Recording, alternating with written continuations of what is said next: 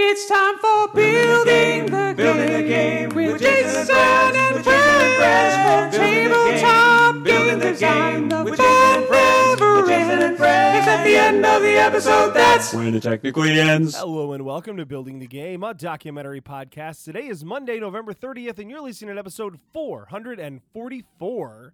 I'm your host, as always, Jason. Today, joined by a game designer, a longtime listener, Ray Miller. Hey, Ray, how's it going? Hey, Jason, great to be here. I'm, uh, yeah, I've definitely been listening for a while, and uh, I'm glad to be finally on.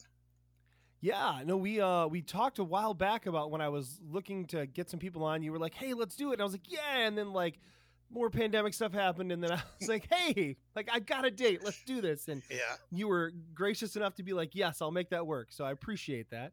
Oh, no Um, so the way that I know you best, and the way the builders may not realize, they may not be putting the name with with the terribleness, um, which is that uh, for for any of you familiar with the Iron Design Challenge, uh, Ray uh, for several years gave us awful ideas. Uh, the first year uh, we just said, "Give us an idea," and you had I don't remember what your first idea was. I remember it was awful. Um, You almost uh, lost an eye for it. was that the was the pinata the first yeah, one? pitching the pinata. Was it? Yes. Where I almost died uh, because of the pinata. Yes. Um, and then you have given so many more ideas because after the first year we were like, well, now we want you to give us another bad idea, and then it was a thing. Yeah, so then it was like, well, now we need it every year. yeah. Sadly, didn't have it last year or this year. I mean, but uh, Well, just as my Yeah. I watched the 2019 challenge, and boy, Uh-huh. uncomfortable with the William the Tell challenge. with the which one? Uh, William, tell me your pitch. Yes. yes, yes. oh, yes, yes. Um, oh, that was I missed the Iron Design Challenge. Uh, and I miss your bad ideas for it. So uh, trust me, when it comes time to do it again, you'll be on my list of people to reach out to right away Excellent. to get that to get some bad ideas. So uh because you know Rob also pretty good with bad ideas. I mean, he tried to make good ideas, but they were just bad ideas. You, in your defense, were shooting for bad ideas, which is which is why it was okay. Uh, but now without Rob, it's going to be harder. Like I'm going to actually really have to count on people to to try to come up with bad ideas instead of trying to come up with good ideas like Rob did and then just failing. So that's how it goes. Yeah, well, it But, uh, involves the audience, you know, ducking. It does. You know, that was we we had talked about some people had requested like, "Hey, do do like an, uh, an online version." And like, you know, deep down I just didn't know how like that audience like being there with the audience and the physicality of all of it. It just didn't sound as exciting doing it through you know like zoom or something like i mean it would have been totally doable but it just it wouldn't have been the same you know first of all the chance of hurting people much less Yeah, much you less can't put you an know? eye out on the internet. exactly i mean you could but you'd have to try real hard right um well so i'm i'm excited to have you here what what is um what have you been up to uh of late in this Uh, let's interesting see. time Well, uh, I've been working a lot, and pretty much, uh, I I have pretty much a, a hobby farm on the side, and uh, Oh, also a awesome. side hustle uh, that I sell geeky stuff on Etsy and whatnot. oh very cool Yeah. i'll have to check that out Oh, thank you. That'd be awesome.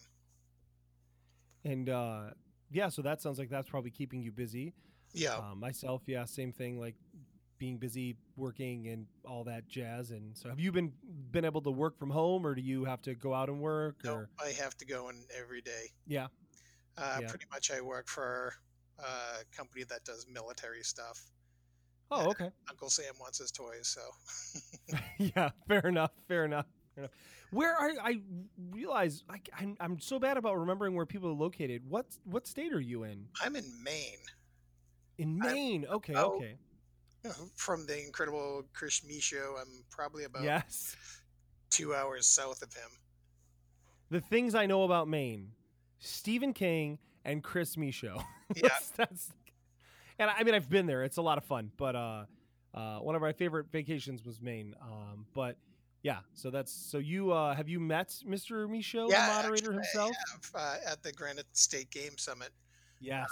Actually, this past year, I was able to play one of his uh, Ghostbuster prototypes, Oh, that's awesome.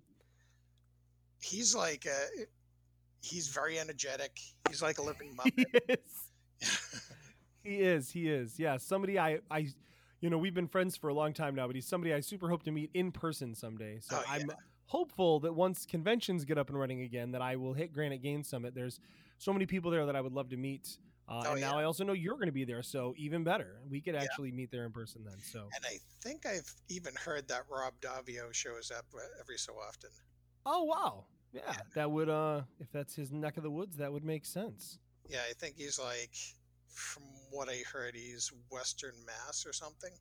Oh, okay. Very cool. Yeah, I mean, people have only amazing things to say about Granite Game Summit and how well it's run and, you know, how great it is. So, Yeah, it's a nice small con that actually plays games.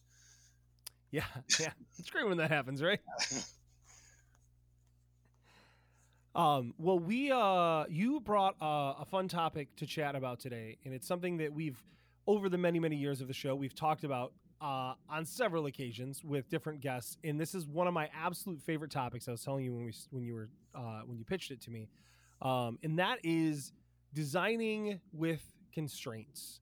Yeah. Um, what like what's how do you like what how do you want to talk about that topic like what what's interesting to you specifically about that topic Well, with me, I I have ADHD, so it really hones in on, you know, focusing me on what right what right ballpark I I can play at, sort of. right right and um, I like to take in all the this criteria that, of course, contests and and stuff provide, and um, then kind of try to see what I could do with it and try to find uh, a new experience for players to get behind and have fun with.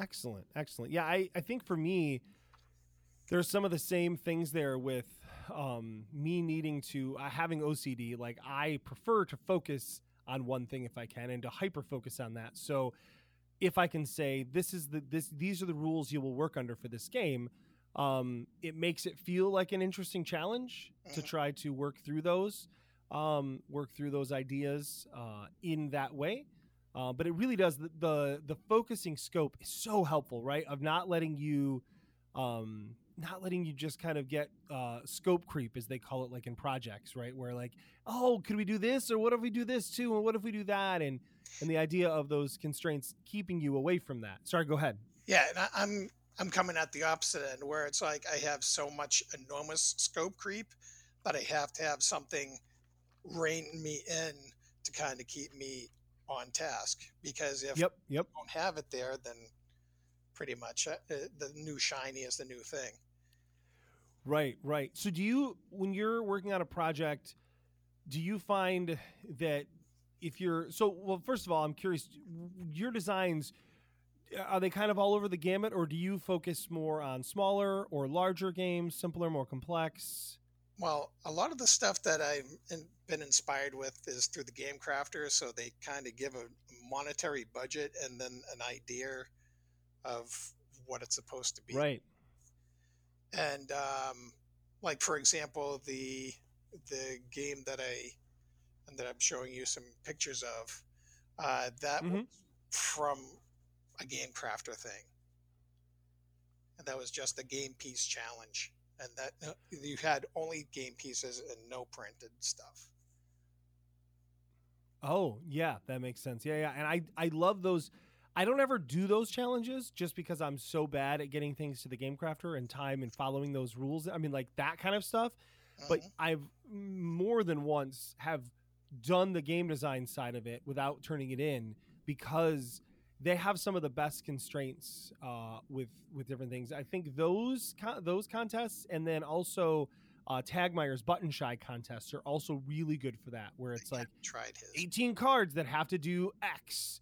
Um, and you know some of the some of the the coolest games come out of that. I mean the the game I was talking to you ahead of time that I'm working on with Jonathan Schaffer, Um, that's the the platformer style game.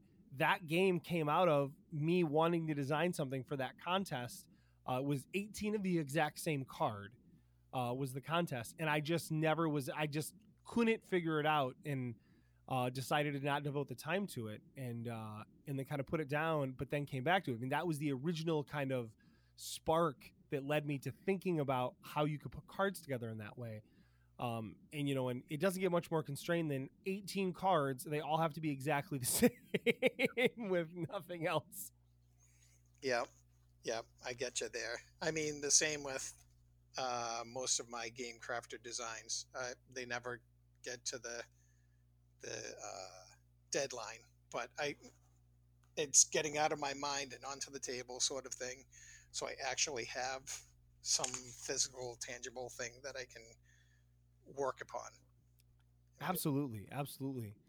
And it is nice because even if you miss the deadline when you're doing like a game crafter thing, you can absolutely still order the pieces and then have the game capture component. So, you know, um, it does make a nice little package for like, oh, I've put this together and then I do that. And, um, and I love doing stuff with the game crafter. Like I said, I'm not always the best at it because there's just so, until they had Component Studio, there was so much you had to do to put stuff in um, that I just, I'm not good at it. So I would, it was easy for me to be like, oh, I'm not going to do that part because I'm I'm kind of lazy, and that seems like it's going to be out Yeah. my skill set. I mean, Component Studio seems very intimidating. It's to me. It is super intimidating. I've learned a few things in it, um, thanks to Neil and some others, uh, Kelly Hoagland walking me through it and teaching me the ropes on it. But it is it's one of those things where like I could have just like pounded at that thing for months and not never figured it out on my own. Um, and what I know how to do in it is so incredibly minimal that it's it's silly. It's just it helps me get things in a tabletop simulator, which is important, right? yeah. Um, so so thinking about back to the idea of um, back to the idea of uh, constraints in games. So what what do you think like outside of the contest and things like what are some of some of the constraints you would suggest for people if who are looking to do constraints? Like what um like what type of constraints do you like to, to kind of pull out of the air to say this is what i'm going to block on this game to attempt to Um, well, some of the constraints that, like when I go into a game, I like to think more on what the the person that I'm kind of looking for, and try to figure out on uh, what sort of way that I can provide a thing in a economical way for them to be able to attain that. So when you say like economical way, you mean like economical, economical, or like game economical? Like, are you looking to say like how can I make the game economically priced so that someone could get it? many times you look at the box games and stuff like that, and the big box Mhm, games yeah. are 50 plus. yeah. and I'd like to make something that is um, smaller but is able to be obtained by a larger audience that I can kind of uh, share my game with and have. Absolutely. Yeah, no, I'm I'm I I thought that's what you were getting at with that. Like I'm totally on board with that, you know, trying to um, look at a game and say how how can I design this game in a way that it's not ridiculously expensive um, because of, you know, all the components and everything it needs and that's been one of the freeing things for me with like roll and write games is Mhm. that if you design the random part in a way that's easy to replicate, the, the right part is easy. You print off a sheet. If you're fancy, you can laminate it. Otherwise, you just print it off, and and then you you you can play the game. It's that simple. Even if you're selling it, it's still very simple to be able to, to do that. And and those games can also be produced physically pretty economically compared to like a game that's got five million components in it, you know, and is a huge box for sure. Yeah. Um, I, I know that's something that's been on my mind a lot with thinking through the publishing stuff of, you know, wanting to do my own games out there. Like that is constantly something in my mind of, you know, um, like how how do we work within those constraints, right? Of saying, you know, with, with the game Jonathan and I working on, where we said, okay, we got a quote for what we think everything the game needs. um, and we're gonna we're gonna operate under that as kind of like at least like soft limits to say we would like to not go out of this budget because we feel comfortable with this budget for the cost of the game, the you know to sell it, to produce it, to ship it, to do all those things. It feels pretty good, um, and then you know working backwards from there. Now we did it like halfway. We said, okay, like what do we want and what do we have to have? Now let's see if we can afford that. Okay, we can. Now let's lock that in and let's just deal with that. Right. Um, be, you know, right? Because that way you're kind of meeting in the middle, right? You're saying, here's what I think we have to have in the game.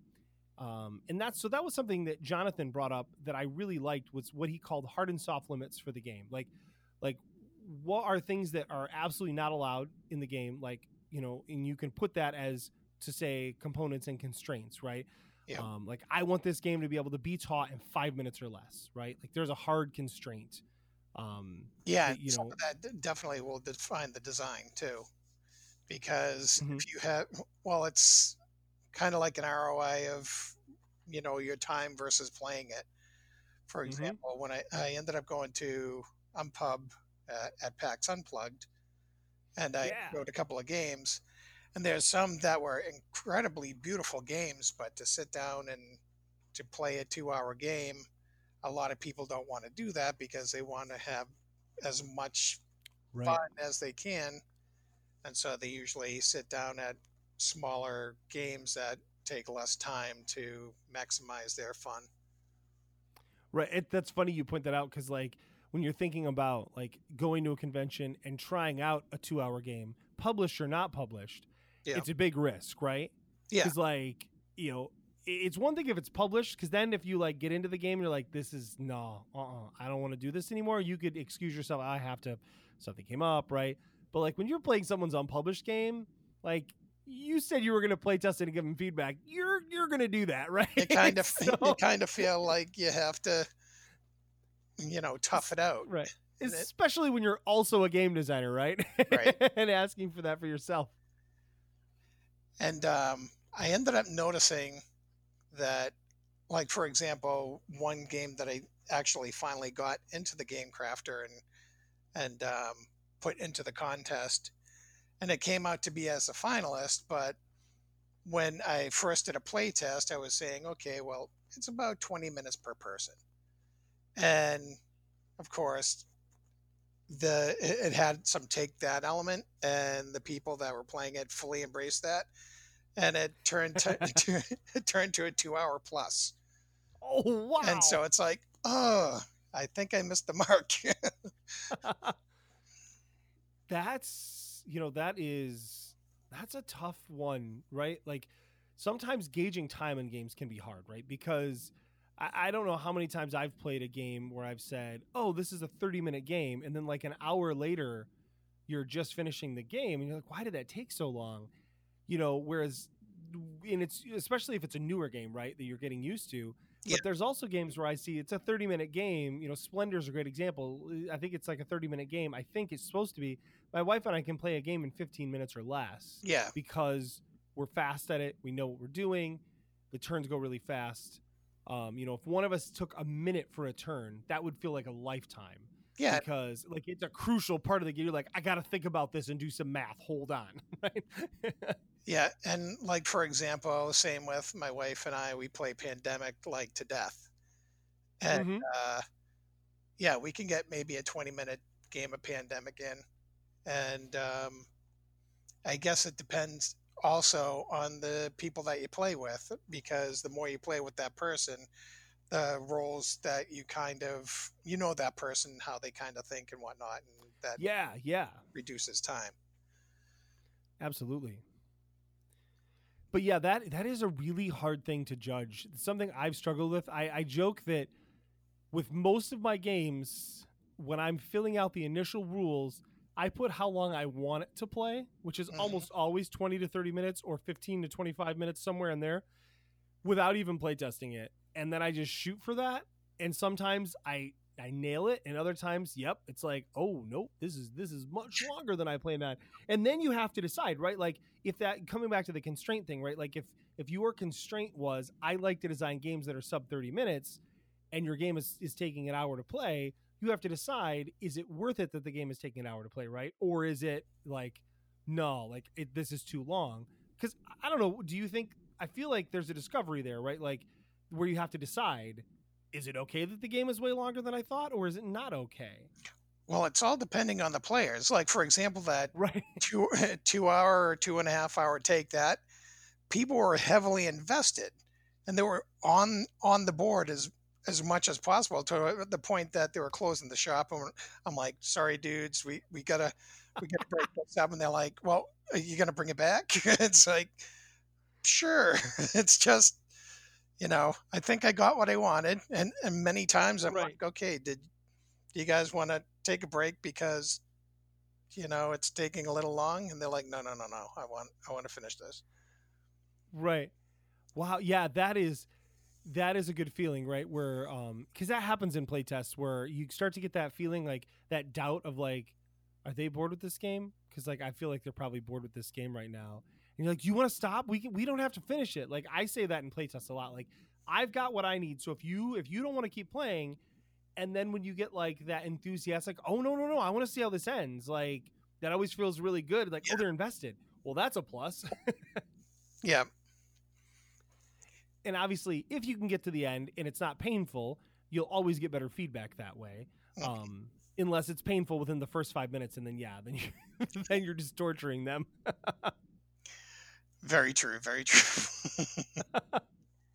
so um yeah i didn't i it's funny because i limit myself on how long i want most games to be like if if i had a game that that was that i wanted to be 25 minutes to 25 to 30 minutes tops and it played at 60 even if people were having fun i would probably try and shorten it oh yeah, Um, I, I, I I'm there just with because you. it's me, right? Like, I mean, I have a game right now that I'm really struggling with. Like, I'm playing it online with the publisher, and we're doing development work on it, and I'm really happy with the game, but it takes for two of us to play it, like an hour to play it, and I'm feeling like it's probably because partially because it's online, right? So it's like it's just not it's not meant for that. Like it's it's not the type of game where that works the best. Um, but we have to try and dev it out somehow. Yeah. Um, but what's so frustrating is like trying to decide like I'm having a good time this whole time, but are other people gonna have a good time? And like, am I just judging this because it's too quote too long of a game? like, is it really not that big of a deal? Um, I don't I don't know. Like that's that is a struggle for me when I kind of set that constraint of time and then even though I like I said, I wasn't even thinking of time as a constraint. I was thinking of time as that's just what I enjoy, so that's what I set it for. But I really am designing around it as a constraint. So that's that's that's a really interesting thought to have that d- didn't occur to me before this conversation. Well, it's not only your time, but also the other player's time. So, for example, with Space Base, I, I don't know if you've ever played it, but um, it has a lot of player interaction.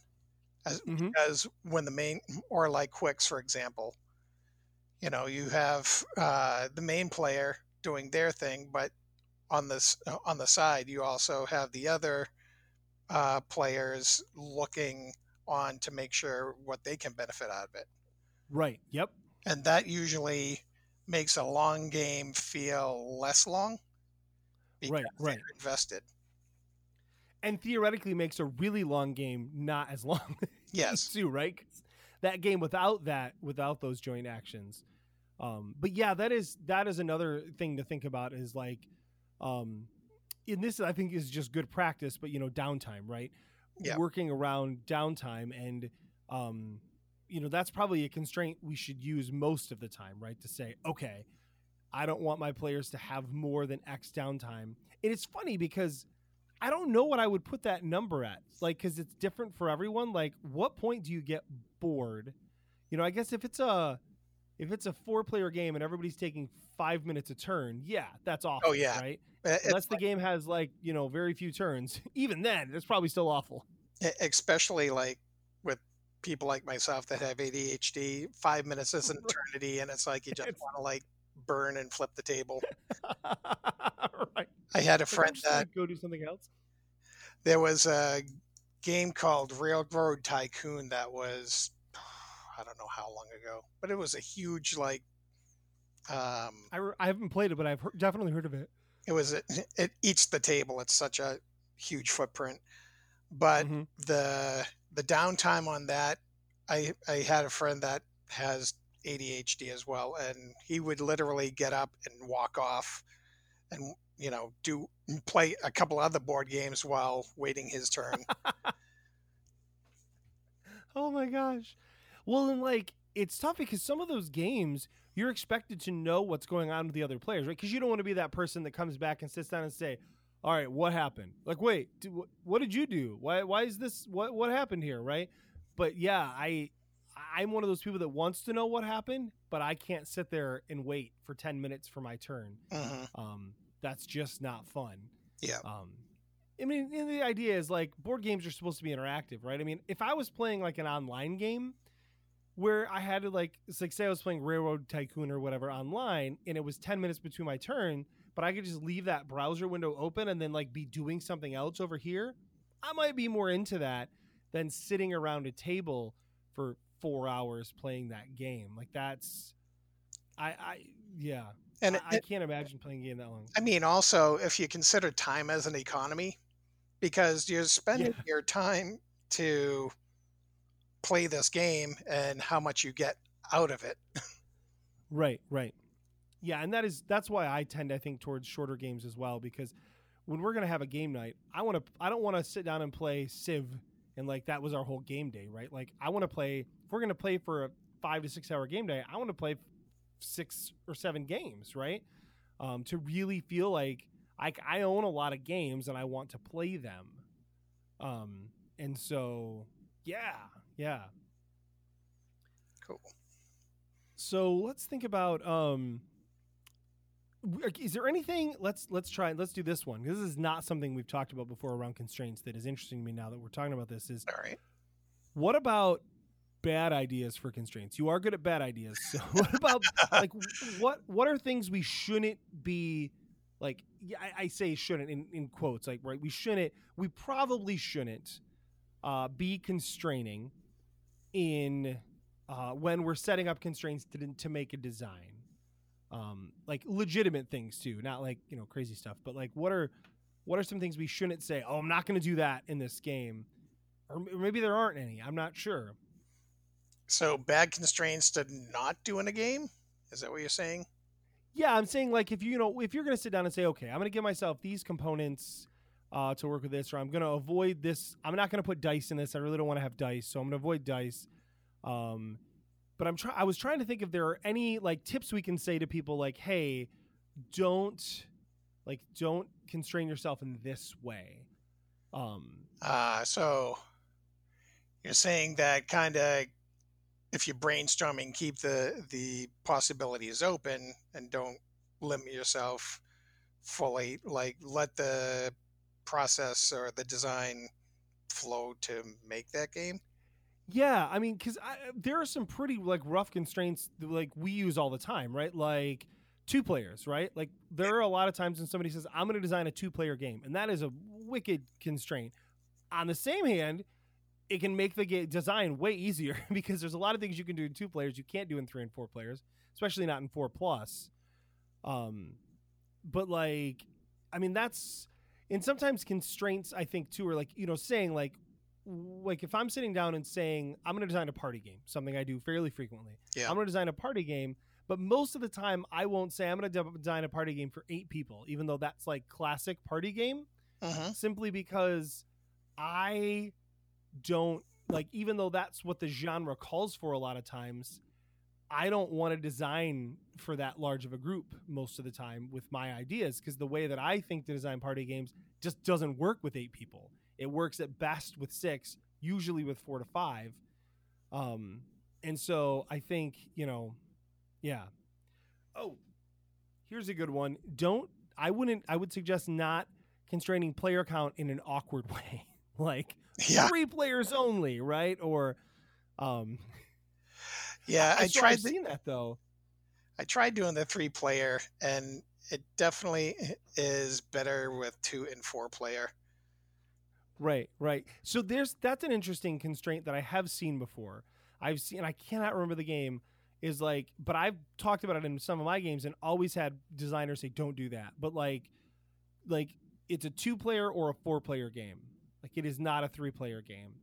Um, and I've seen people get really upset about that idea, even though I know that I've seen published games that I just can't remember what they were because they probably were not like super popular published games. Let's be fair, but but like I don't feel like two and four is any more annoying to me as a player than three plus. Like three plus, I don't like designing games that are three plus, even though like party games pretty much need to be three plus if you want them to be fun party games. Otherwise, they just don't function as well with only two players, right? Yeah, I mean, that just with- that's not how they're designed. I mean, with two and four, you can easily have like a pair up, if not, you know, four players. But with the third player, it's kind of like the odd man out sort of thing. Right. Right. And I think that like a lot of times in design, when you're looking from two player to three player to four player, when you're trying to, you know, you've got your game and now you're trying to make sure it works with all those. Three player is can very much be the hardest, right? Yeah. Because you know, again, you don't have those even numbers. Um and so I, I know that's something I've struggled with before to where I usually if I'm designing a game that's better than two players, like going to be like two up, like I'll usually focus real hard on what four players works like and get that working and then work backwards from there. Um, Yeah, because you Because- to have some sort of commonality between, like, if you're doing components wise, four and three have to balance out in some way, shape, or form. Right, right. I saw a game one time. I can't remember what it was, but it was it said six plus on it, like six players plus, and I thought I will never play that game ever. It was maybe it wasn't six plus, maybe it was four plus. I was it was was it the Three Laws of Robotics? It might have been the Three Laws of Robotics, which is a newer game that came out. It was it was a high player count. Uh, it was like four plus or five plus, and I thought there's no way I'll ever play this game um, because it's just it requires too high of a player count.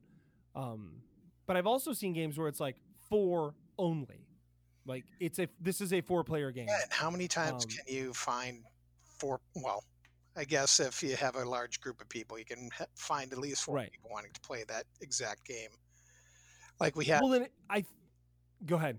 we have Settlers of uh, not Settlers, uh, Spacefarers of Catan. And Oh yeah, yeah. when I bought it, it's like my wife and I can play it. No, three plus. right, right. Funny story. I bought the same game without looking at it and had the same problem. I bought it. It was used at like a. It was like a resale at like a game store, and I was so excited. yeah, And I was like, "Oh, Shake your oh, ship. Okay. Yep. Yep. Uh, it's not gonna work." yeah, Um, but but I, you know, I've with some designs like it's it's interesting because we talk about player count being an issue.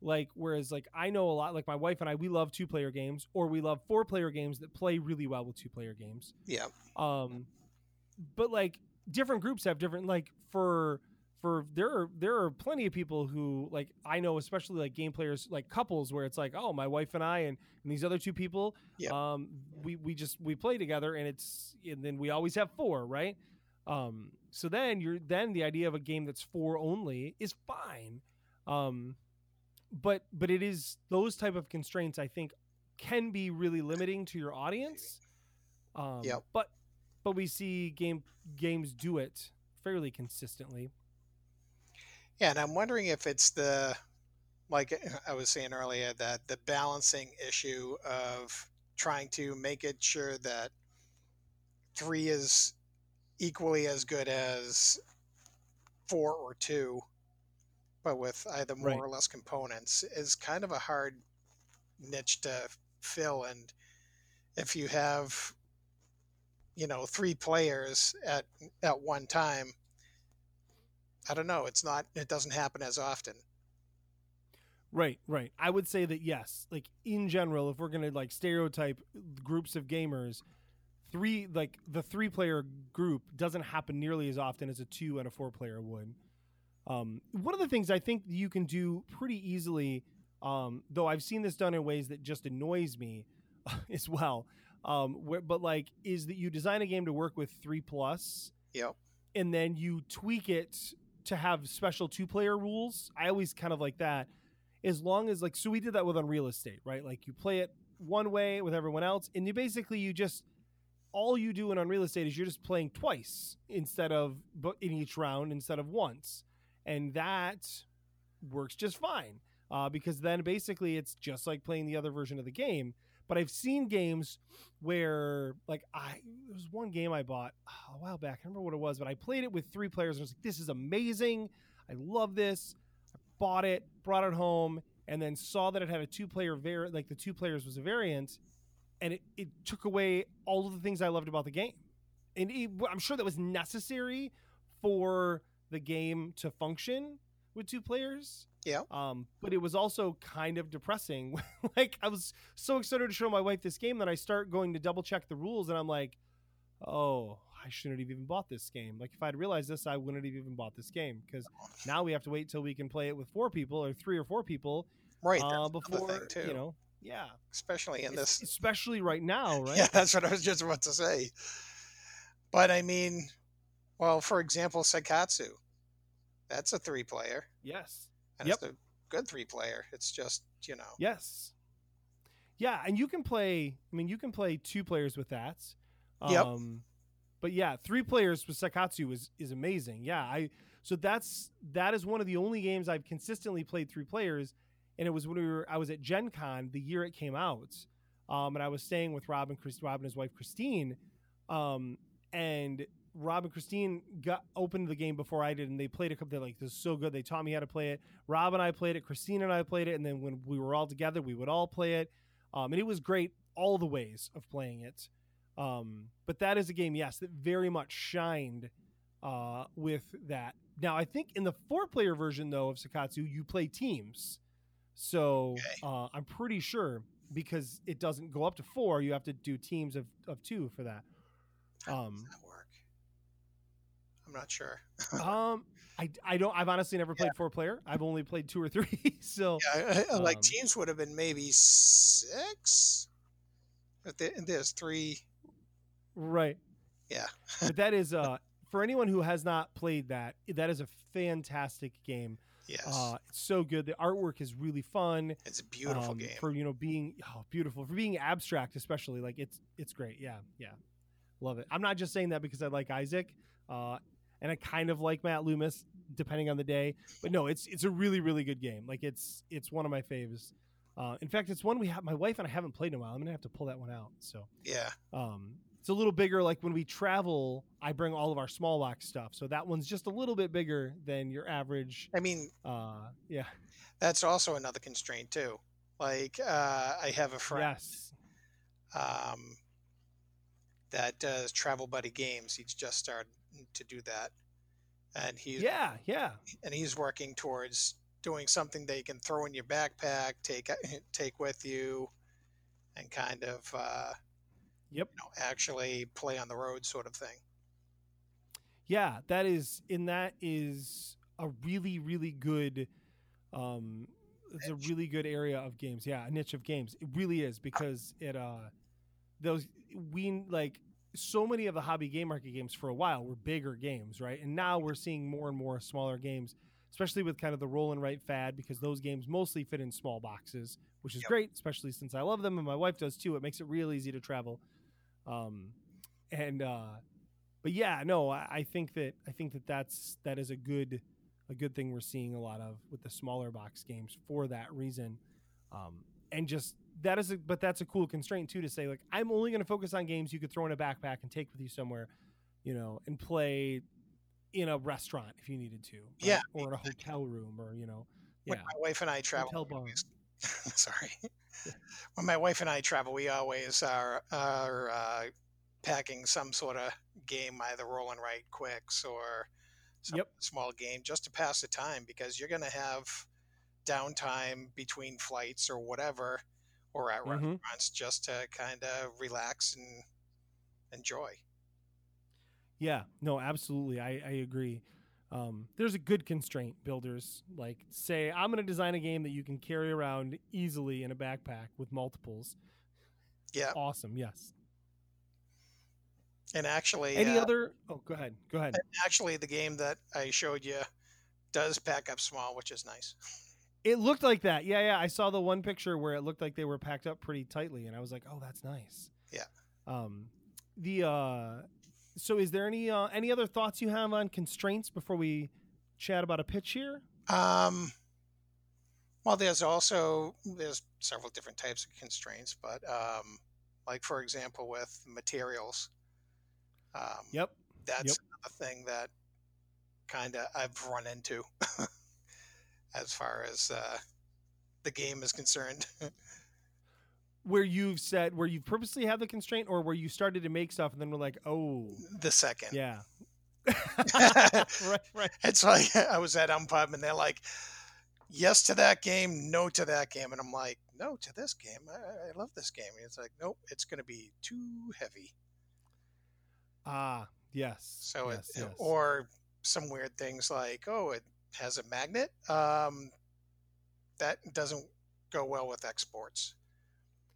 oh, Yeah, that's good to think about. Wow, I didn't even think about that. yeah. I think uh, I bumped into Pandasaurus, and I think that they were saying something to that effect, where it's like, you know, rare, rare earth magnets and stuff are are hard. Interesting. That's really interesting to know.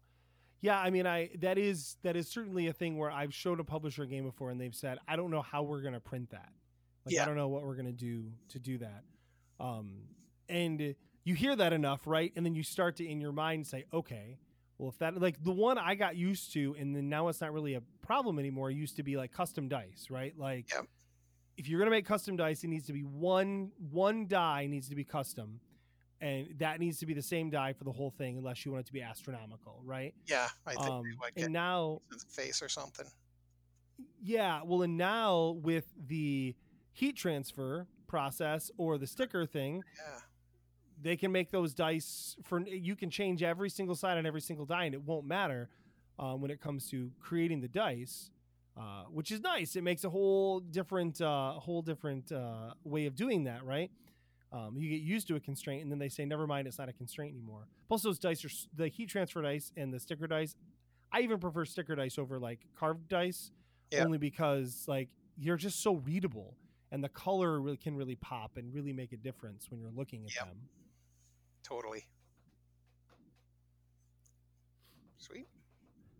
Awesome. Well, I would love to have you uh, pitch the game you've referred to now a few times. Okay. Uh, I'm excited to hear more. About, I've seen pictures. I'm excited to hear more about it now. Yeah, so it it all stemmed from a game uh, game crafter challenge. It was uh, the the all game piece challenge. Um, pretty much the constraint was had to be under thirty five dollars and to have no printed components and to um, and to be all game pieces. So I came up with a uh, game that originally was called Zogo, but has now theme uh, changed even more. Um, yeah, and it was uh, a one moment. Let me get. So pretty much, it was uh, a game that was a strategy game, like an abstract st- strategy game Yeah. that yeah. had some take that uh, tile placement and um, had a modular board that evolved during play. And Oh, awesome. I found that considering a constraint um, that I've adapted to, um, I noticed that a lot of people don't like abstract strategy as or as much as a theme on on things. That's fair. Yeah. Yep. and and so um, to try to find a theme for it and to kind of make it more palatable and kind of make it understandable, I guess, to be a better thing, a better explanation.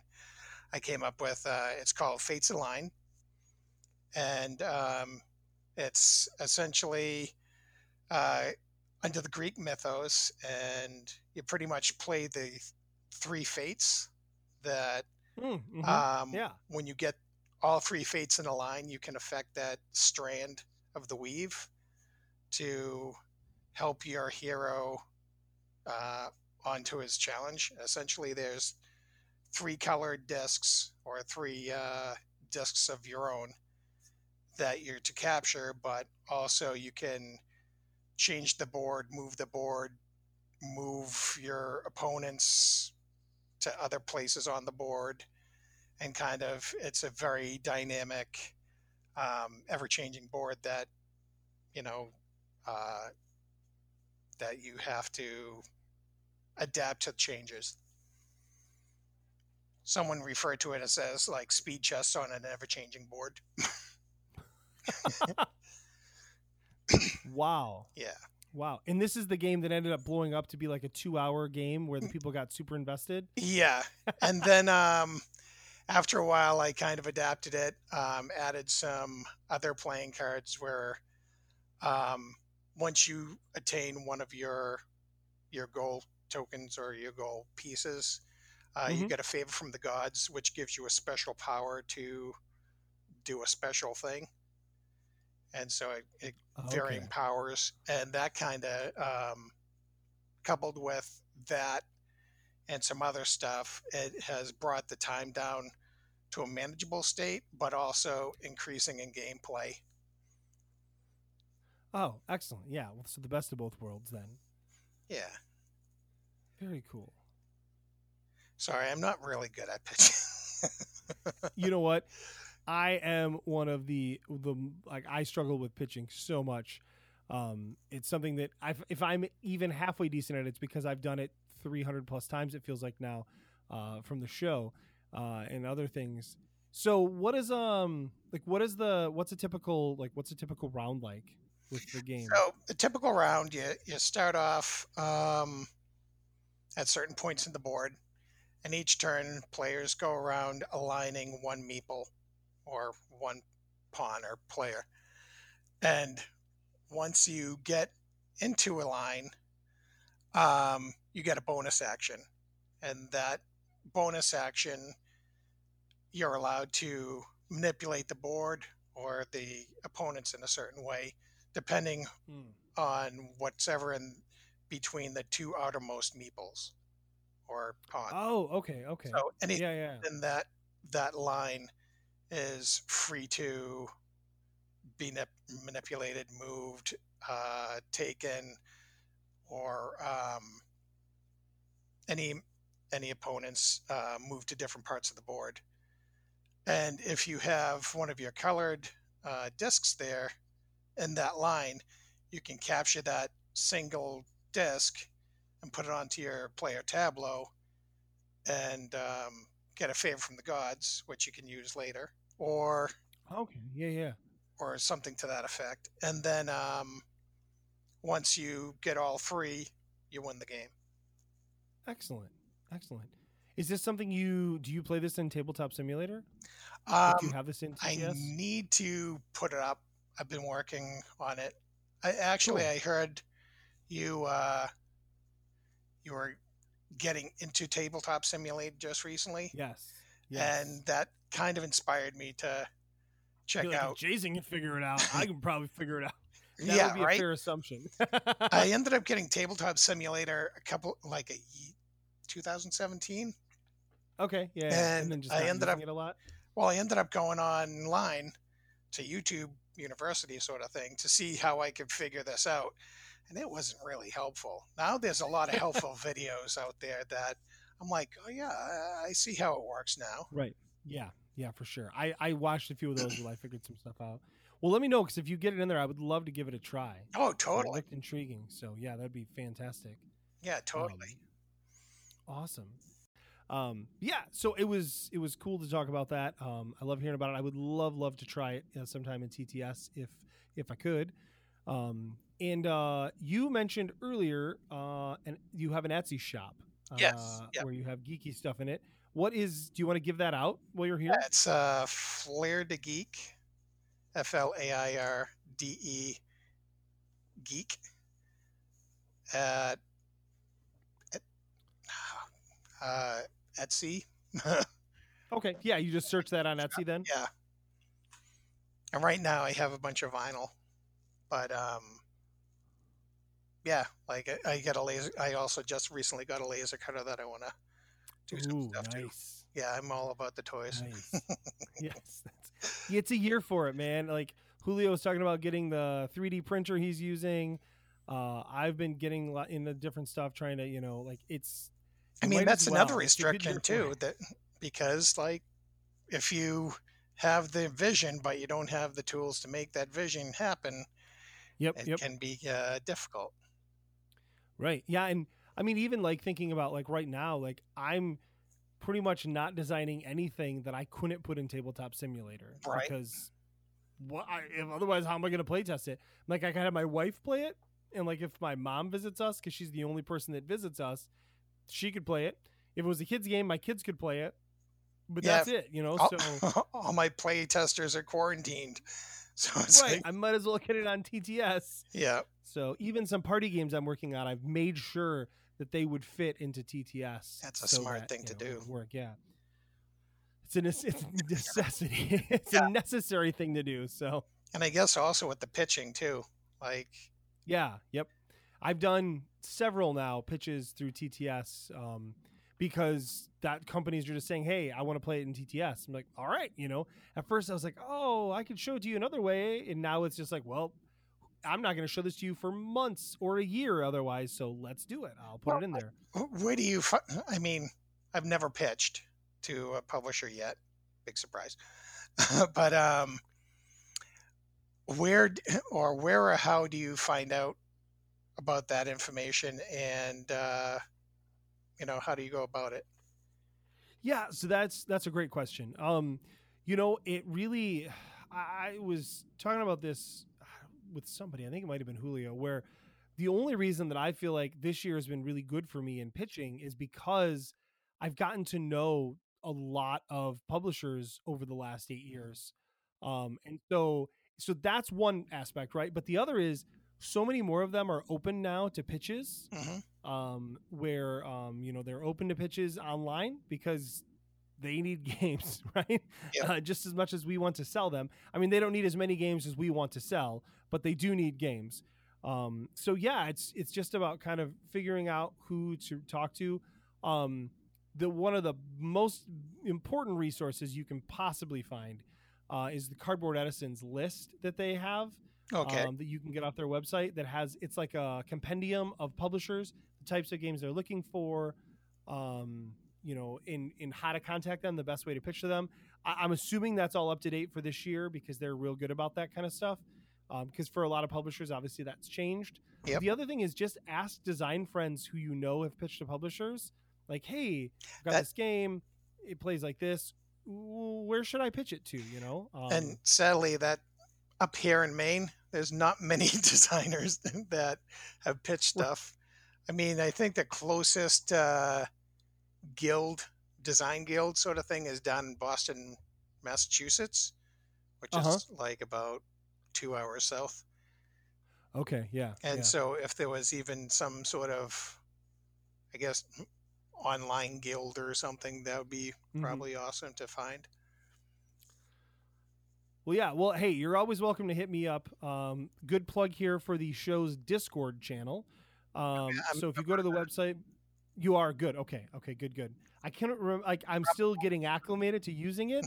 What was that? That's my username. Drop a golden sun, Ray.